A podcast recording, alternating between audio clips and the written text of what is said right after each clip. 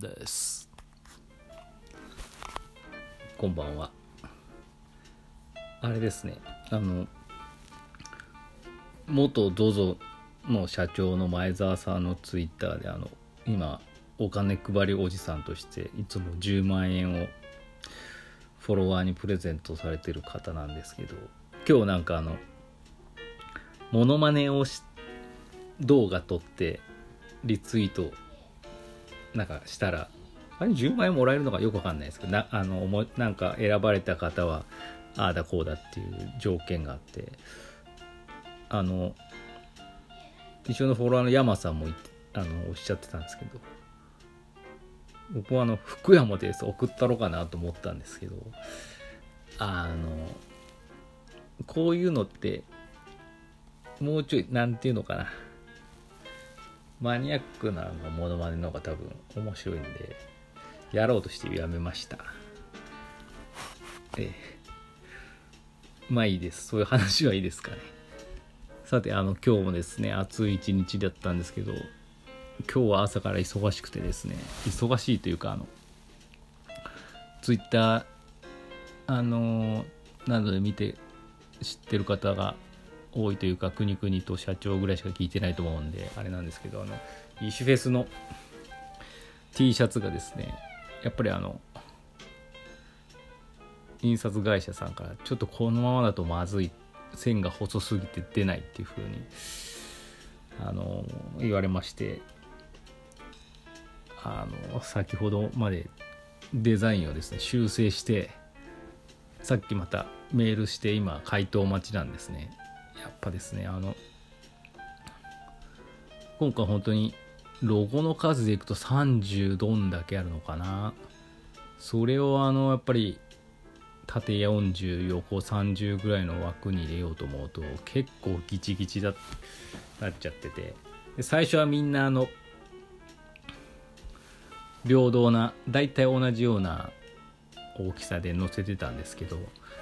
やっぱり線が細いロゴもやっぱあるんで、結構4分の1ぐらい、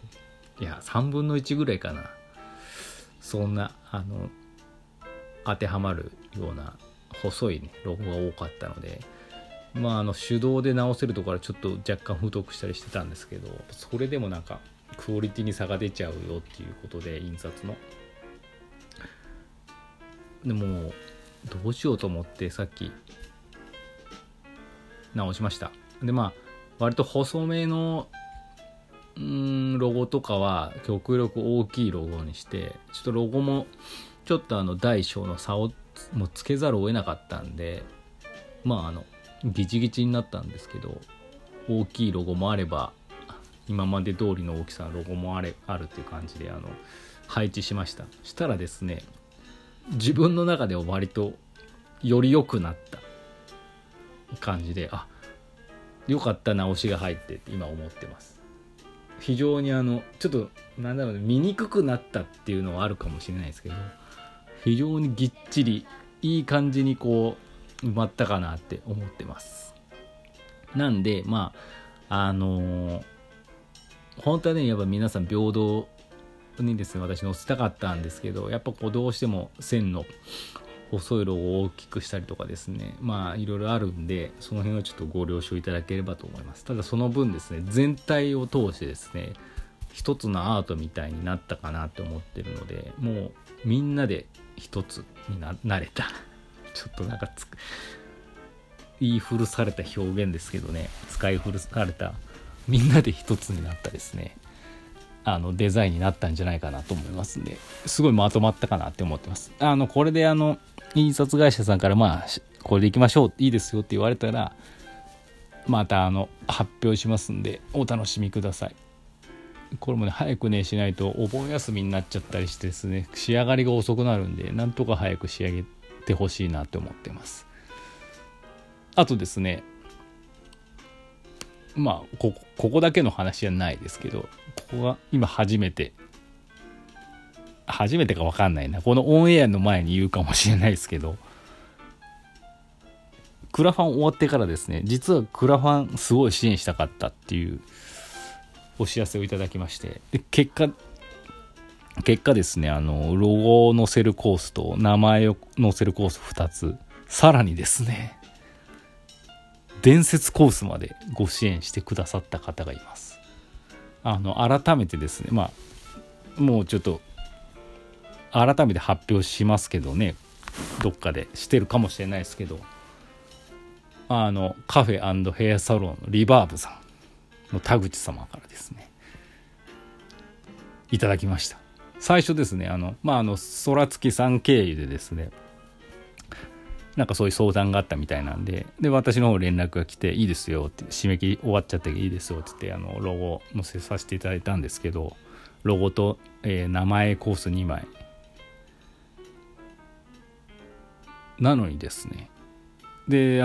お支払いも入金しますって言ってこう入金してくださったんですけど、見たらですね、額がめちゃ多いんですよね。そしたらメールくださって、伝説コース分も払っときましたみたいな、なんという方なんだ、すごいぞ、まさに伝説ってこういうことだなと思いました。しぶしぶ払った初代伝説さんとは違うなって、2代目伝説さんはすごい、本当に伝説残したって思ってますんで、この話をですね、またどっかいろいろしたいと思いますんで、まずこの場をお借りして、リバーブさんありがとうございました。いやもうこれもね、出店していただくしかないんでね、何かしらの当日から見たいと思います。ではコーナー、先生こんにちは、夏休みワクワク企画、ナイスなアイデアですね。今自分が小学生に戻ったとしたらという視点で子供のことを考えるというのは面白そうですね。とはいえ 1T の驚愕のお値段を見て焦るリアルな一瞬のリアクションの方が面白くて仕方ありませんでした。あれね、本当にリアルだったね。さて最近はオープニングの小山ですからエンディングまでのペース配分が難しそうですね。そうなんですよ、喋ることが多すぎて今ももうやばいですよ。社長がちょ待てよと毎度ツッコミを入れてます。ちょ待てよは脚色です。収録中なんで閉めてください。ちなみに先日レディオトークのアプリから先生に質問を送ったのに気づかれてないことにプリプリしております。そうなんです、レディオトークのアプリにお便り送る機能がいつの間にかついてて、昨日収録終わってから気づいちゃって、社長すいませんでした。で社長からですね、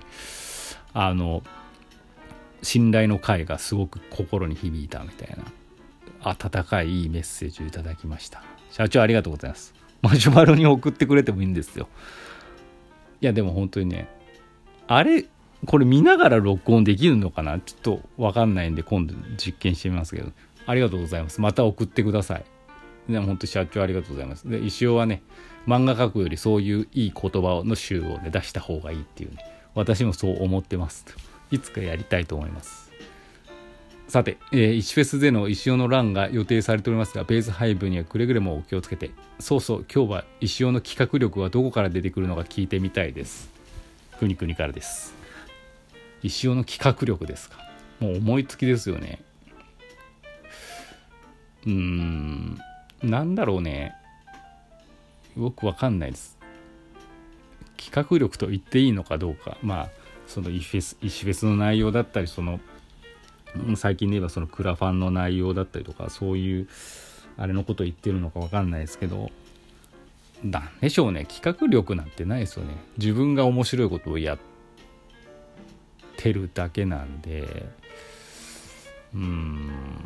考えたことないですけど、だいたい私結構なんですよ、パロディとか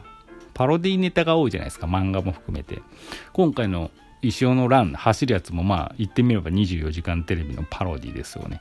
でなんかこう元ネタがあっての企画っていうのはがあるんで、言ってみればなんだろうね、 DJ みたいなもんじゃないですか。 DJ ってたくさんのレコードの中からこの曲とあの曲をこうつなげたら気持ちいいなみたいにやっていくじゃないですか。この曲終わったらあの曲みたいな、なんかこうでもそれがすごい自然なつながりで、こう聴いてる方はすごく気持ちいいみたいな。多分ね、私そういう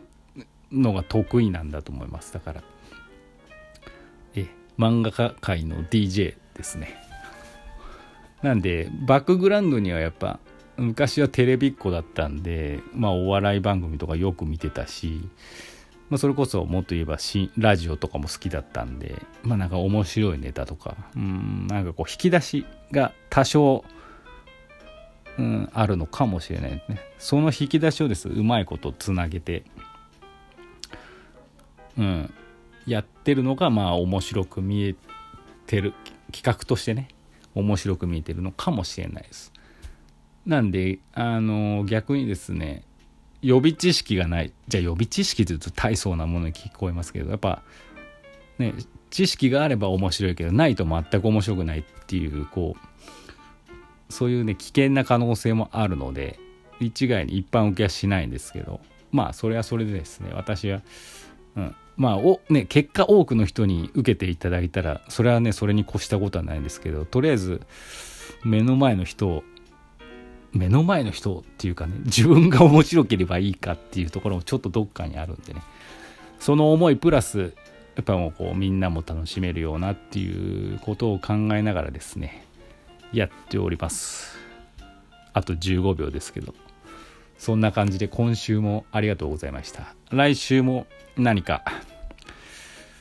送ってくださいやばいな、福山でした。